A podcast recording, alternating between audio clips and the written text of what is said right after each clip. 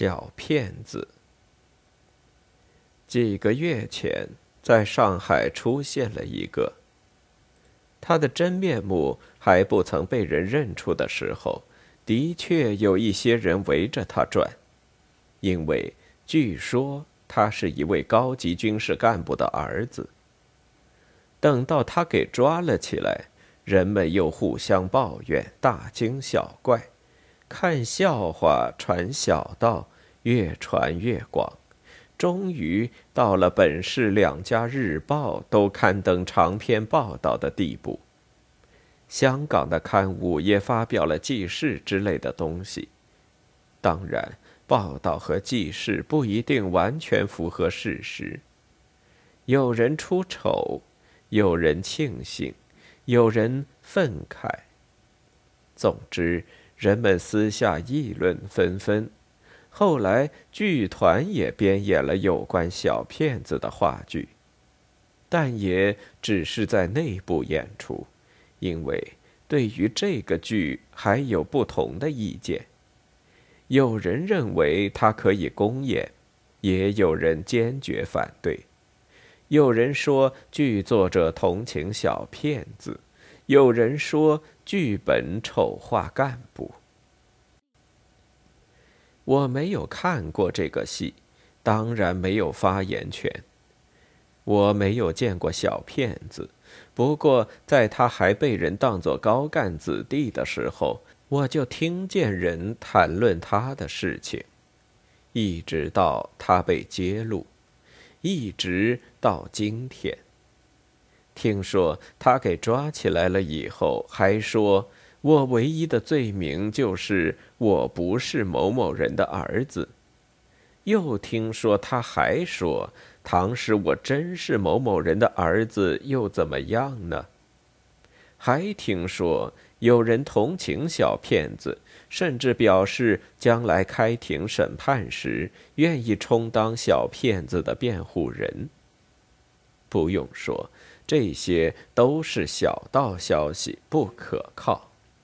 但同情小骗子的人确实是有的，不过我却不曾听说有什么人同情受骗者。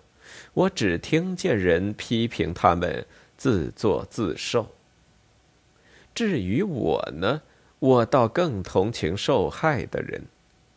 这不是喜剧，这是悲剧。应当受谴责的是我们的社会风气。大家都是这样做，我有什么办法呢？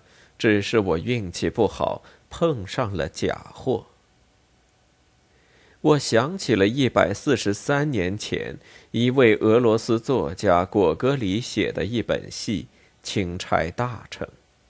提起十九世纪的俄国作家，有人今天还感到头痛。可是不幸的很，这位俄国作家的鞭子偏偏打在我们的身上。一定有人不同意我这个说法，他们反驳道：“果戈里鞭挞的是俄罗斯封建社会，跟我们社会主义社会。”跟我们当今世界上如此美好的社会主义毫不相干。他们说的对，毫不相干，而且时间隔了一百四十三年，当时的骗子和今天的骗子不会有类似之处。但奇怪的很，今天许多人围着骗子打转。跟果戈里时代许多人围着骗子打转，不是一样的？为了私利，两个骗子差一点都把老婆骗到手了。不同的只是果戈里的骗子更聪明，他远走高飞，反而写信给朋友，把受骗者嘲骂一番；而我们的小骗子却给关进了班房，等候判刑。即使是这样，小骗子也不是傻瓜。他给我们提出一个值得深思的问题。讲过一句很有意思的话，那就是我在前面引用过的那一句：“唐使我真是某某人的儿子，又怎样呢？”这句话使我想了好久。我不能不承认，倘使他真是某某人的儿子，那么什么问题都没有了。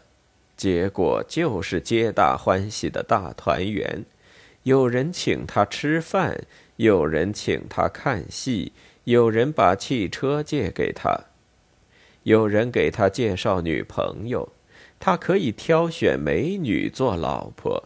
他可以给他的未婚妻活动调工作，等等等等，不但都是理所当然，他甚至可以出国访问，可以享受其他的许许多多。一句话，作为小骗子的罪状的一切都是合法的，可以容许的了。不会有人写报道或者编话剧，也不会因为话剧上演的问题发生争论。事实上，这样的事自古以来经常发生，人们习以为常，见怪不怪。这是为什么呢？小骗子的一句话，使我几个月睡不好觉。我老是想着这样的问题：为什么那些生活经验相当丰富的人，会高高兴兴地钻进小骗子的圈套？我越想越苦恼，因为我不能不承认，在我们这个社会里，还有非现代的东西，甚至还有果戈里在一八三六年谴责的东西。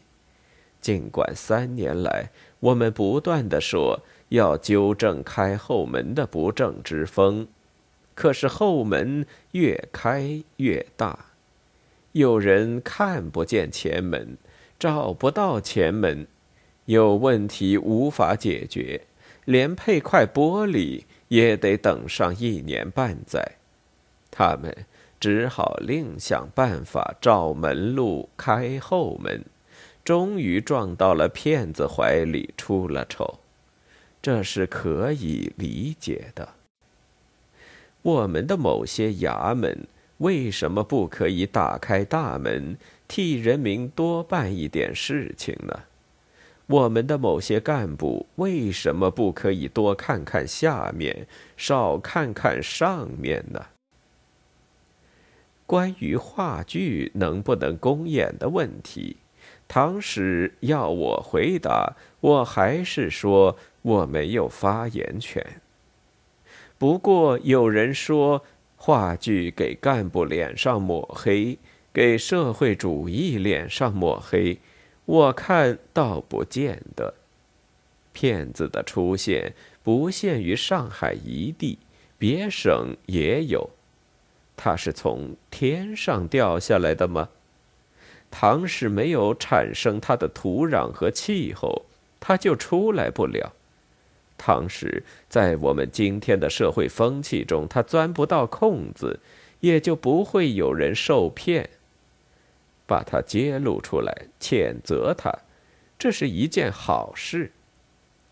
也就是为了消除产生它的气候，铲除产生它的土壤。